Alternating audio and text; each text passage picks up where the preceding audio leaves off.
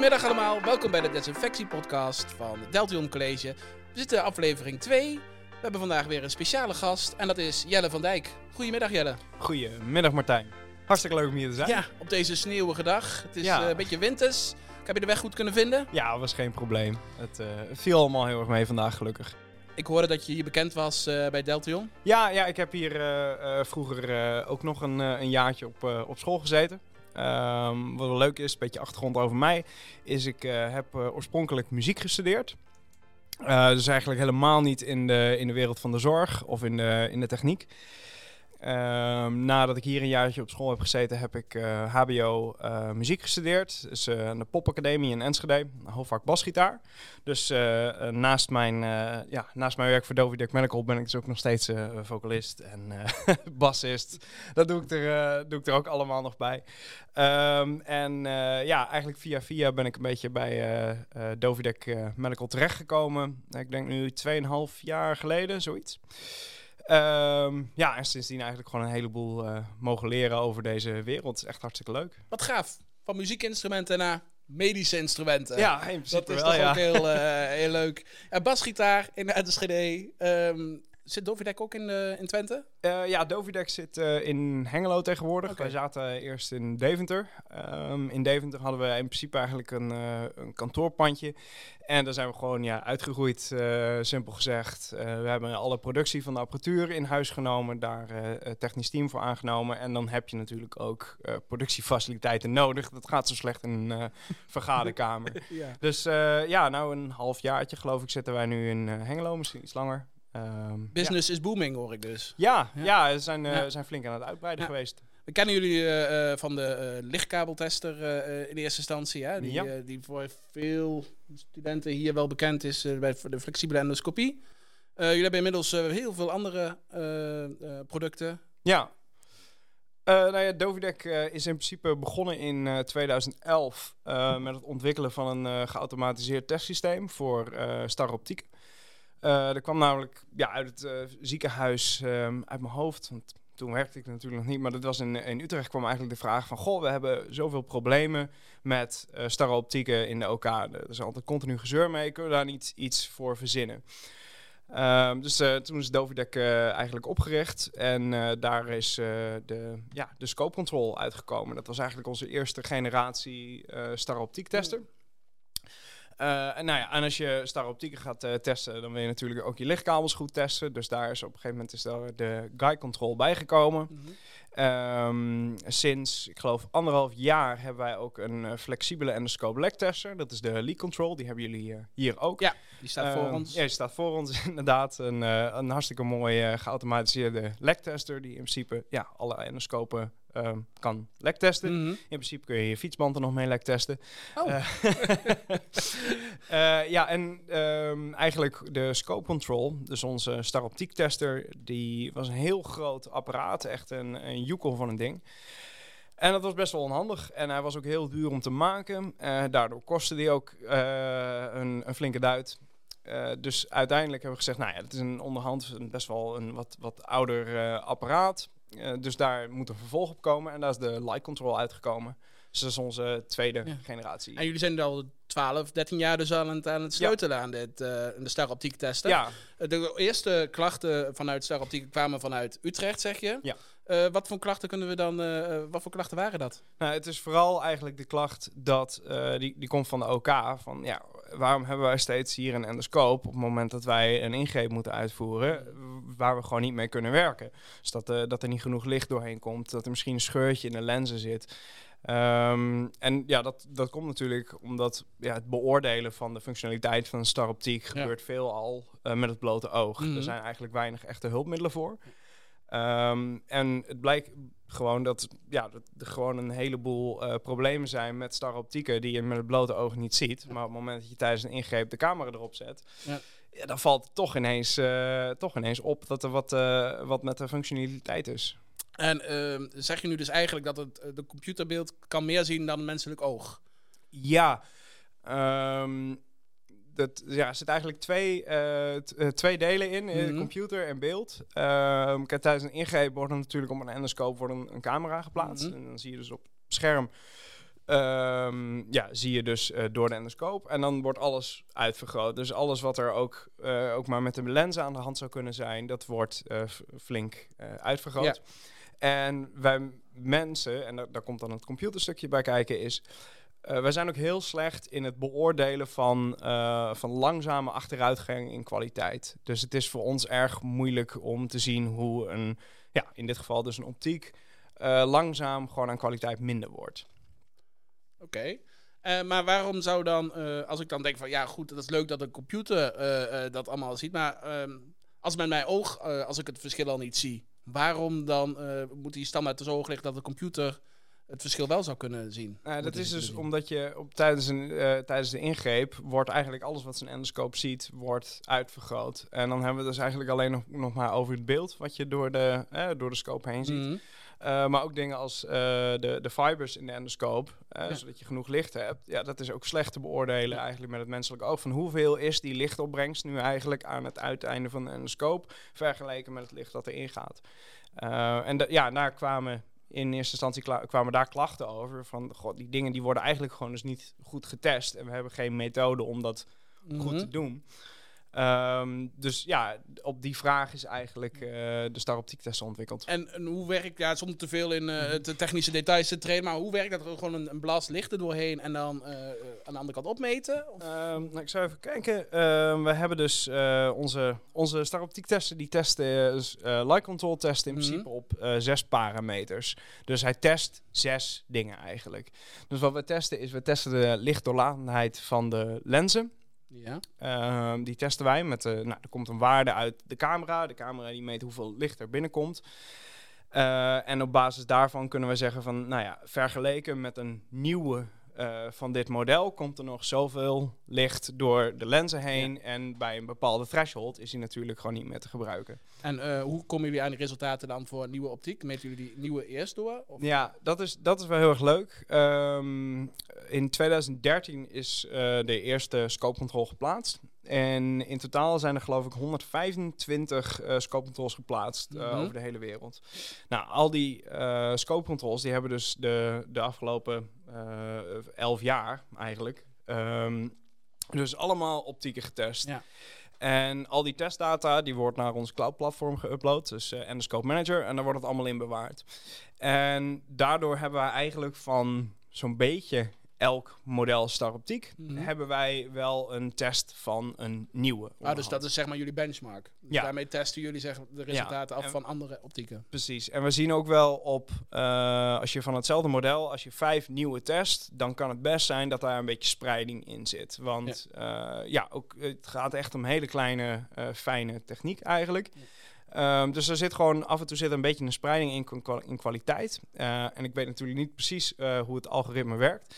Eh, maar uit, uit die spreiding kunnen we eigenlijk zeggen van hey, dit is wat een, een dit is de benchmark, dit is wat een nieuwe endoscoop van dit type zou moeten scoren op deze zes parameters. En als ik nou dan de nieuwe eh, optiek eh, eh, koop en ik doe testen Mhm.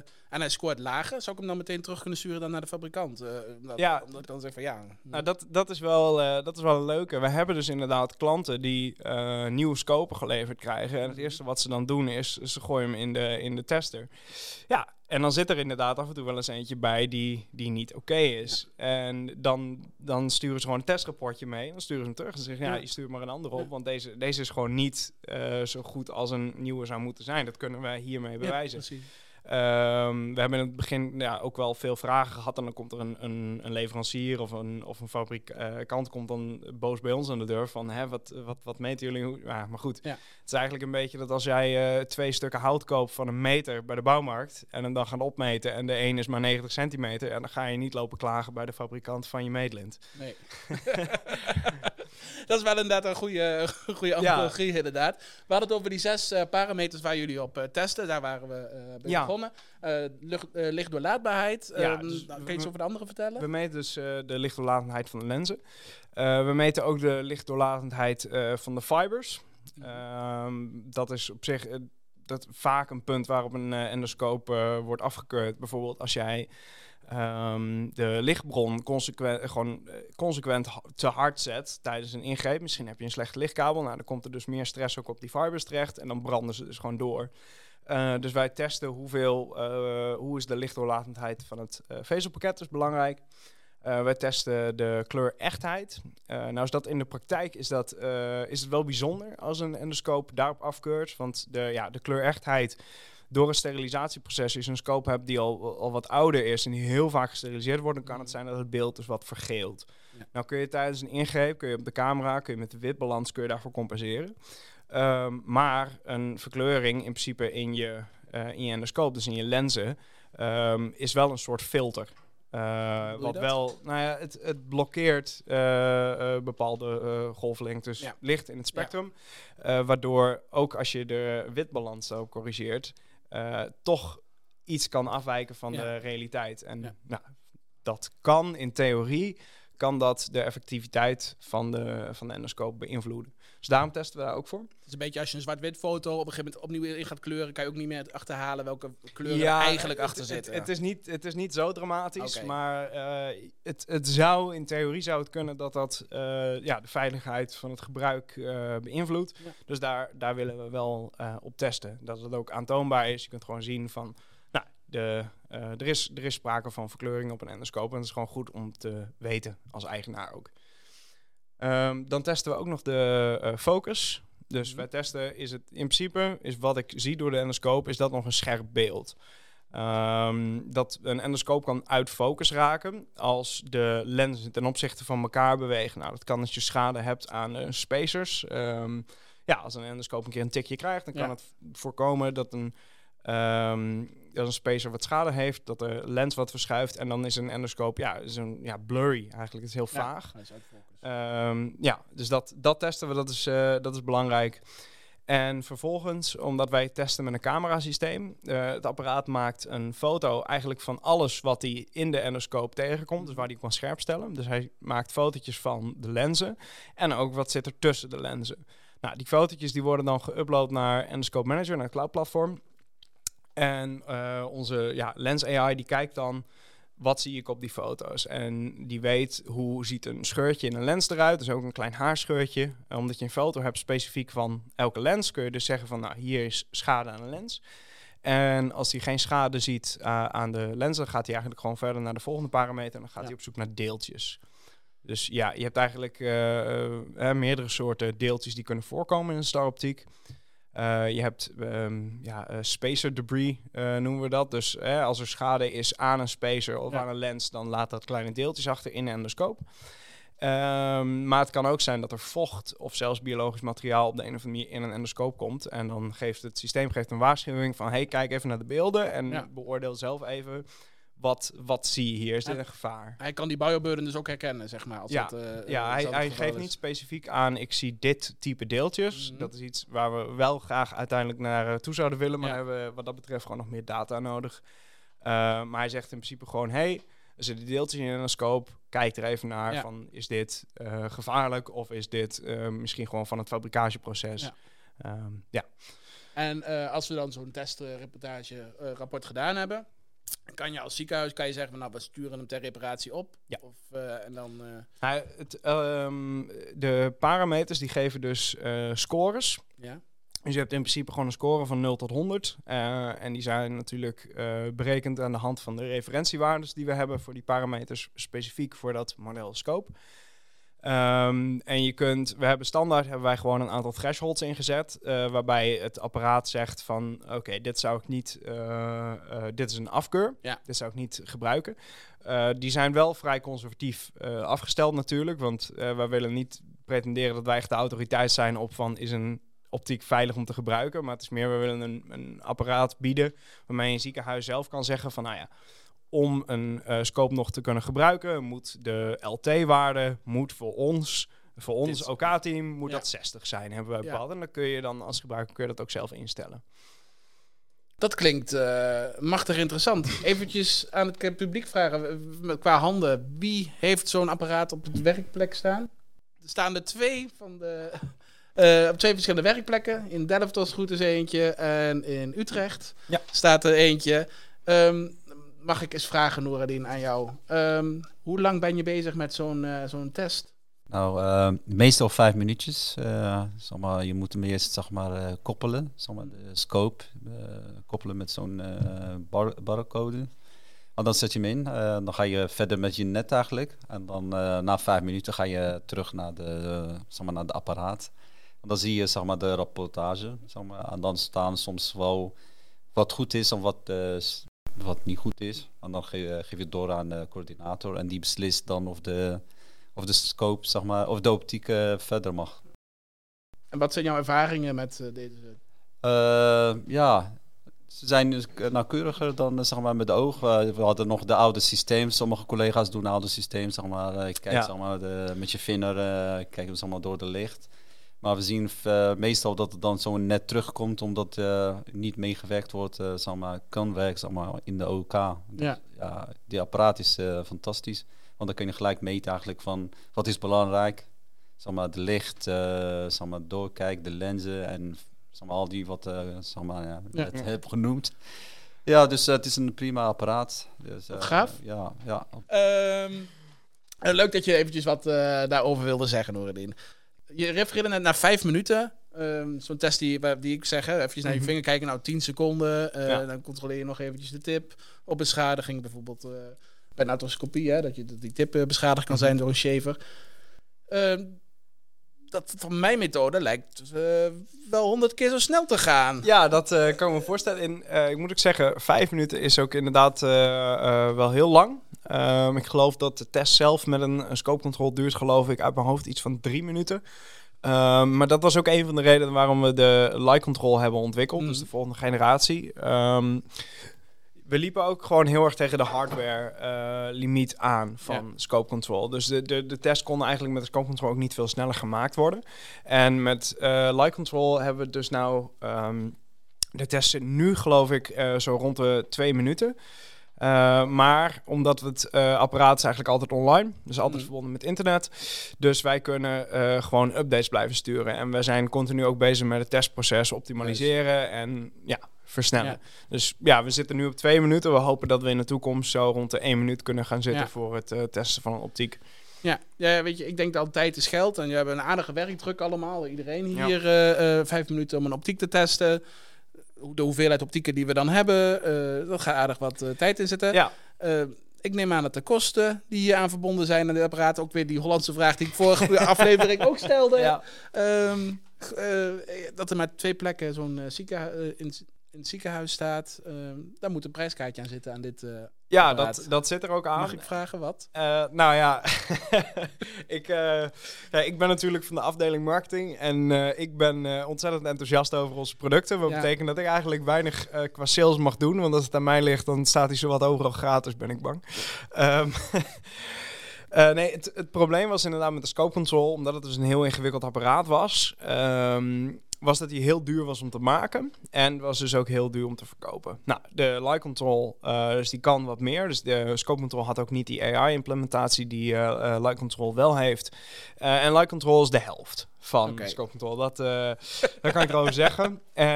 Maar wat eigenlijk veel belangrijker is, Ja. is als je kijkt hoeveel bespaar je als ziekenhuis Dat door was mijn volgende vraag, ja. gebruiken. We hebben een, een, een case study gedaan met de NHS in Engeland. Eh, hebben ze op twee locaties hebben ze een tijd een, een scope control neergezet. Eh, en toen werd er uitgerekend, want toen kwam pas eigenlijk pas aan het licht hoeveel tijd ze kwijt waren aan het vervangen van een optiek tijdens een ingreep. Dus ja, in hun geval duurde het 15 minuten van, vanaf de constatering dat een optiek defect was, dat ze het niet konden gebruiken, totdat er een nieuwe was die ze wel konden gebruiken. Door eh, het testen volledig te automatiseren en eigenlijk alle defecte scopen weg te houden bij de OK, Ja. eh, hadden ze uitgerekend dat ze per jaar ongeveer 100.000 pond zouden besparen. Oké. En dat was in 2016.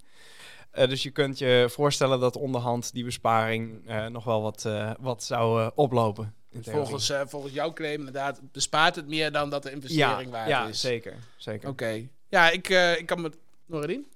Ja, precies wat je zegt, zeg maar. Als je niet getest wordt op zo'n apparaat, op, op jullie apparaat, dan betekent dat ze weer bij vooral de ziekenhuizen in, zeg maar in Delft en in uh, Leijweg, uh, betekent dat ze een nieuwe net moeten pakken. Dus dan heb je twee netten. Ja, en wij precies. zijn extern, uh, zeg maar, bedrijf. Dus nu moeten we weer transport naar ons toe. Twee netten Ja. gebruiken. En dan weer dus kosten en tijd. Ja, en dan dat heb je weer dan, dat er een spoed is, omdat er net, net die laatste net is. Dus dan heb je weer extra kosten op kosten. Dus. Ja, precies. En ook omdat je eigenlijk niet zo goed weet wat de eh, kwaliteit is van de, van de scopen die je kunt gebruiken, moet je ook eigenlijk een grotere inventaris hebben aan Ja. eh endoscopen. Omdat je gewoon eigenlijk niet zo goed weet of ze allemaal nog wel te gebruiken zijn tijdens een operatie. En zijn de fabrikanten, doen die er bijvoorbeeld claims over optieken? Dat ze bijvoorbeeld zoveel jaar meegaan? Of dat ze bepaalde eh, lichtopbrengst behouden na, na een jaar? Of, eh, Nou, dat is, dat is wel, wel leuk dat je dat zegt. Ehm, dat doen ze eigenlijk momenteel nog niet. Ehm, maar ehm, eh, volgens de nieuwe MDR, dus eh, de 2017 eh 764 of zo, 745, eh, moeten ze inderdaad straks gaan aangeven of hoe je een apparaat precies moet testen op functionaliteit. Dus een, een, een goede testmethode aanbieden voor de eindgebruiker. Of gewoon zeggen, ja, je kunt een, een scope in dit geval eh, zoveel keer gebruiken voordat die, Ja. ja. voordat die niet meer bruikbaar is eigenlijk. Dus dat inderdaad dan... eh, eh, jullie lopen een beetje vooruit dan eigenlijk op wat de, wat, wat de MDR dan post-market surveillance noemt, neem Ja. ik aan. Hè? Dat eh, waar je naar refereert. Ehm jullie lopen vooruit op het testen van de optieken. En is de verwachting ook dat ze dan zoiets zouden aanraden? Of hoe, eh, hoe werkt Oh. dat dan? eh? Ja, nou, eh, kijk, het dingetje is een beetje... We hebben eigenlijk weinig vooruitgang gezien nog bij fabrikanten.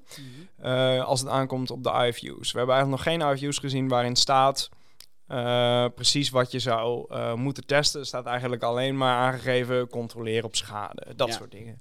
Het is allemaal heel vaag omschreven. En eh, met onze testmethode, want de MDR schrijft in principe voor dat je een eh, vastgelegde testmethode moet hebben Ja. en de testen moet registreren. En op die manier kunnen wij dus een ziekenhuis in ieder geval helpen om aan die verplichting te Ja. voldoen. We hebben gewoon een herhaalbare testmethode met parameters die zijn bepaald. hè, wat is voor de praktijk belangrijk, wat is voor het gebruik van een endoscoop belangrijk. En die testen die worden natuurlijk allemaal automatisch per serienummer worden ze allemaal eh, geregistreerd in ons eh, cloud platform. Ja, dat cloud platform, daar zit ik dan ook een beetje, daar denk ik van meteen big data en zo. Ehm, eh, daar geeft je als ziekenhuis dan ook toestemming voor, voor de, om die resultaten met jullie te delen. Ja, Of, ehm, Ehm, nou ja, het is eh, in principe, wij doen niks wat te maken heeft ook met Ja. patiëntgegevens.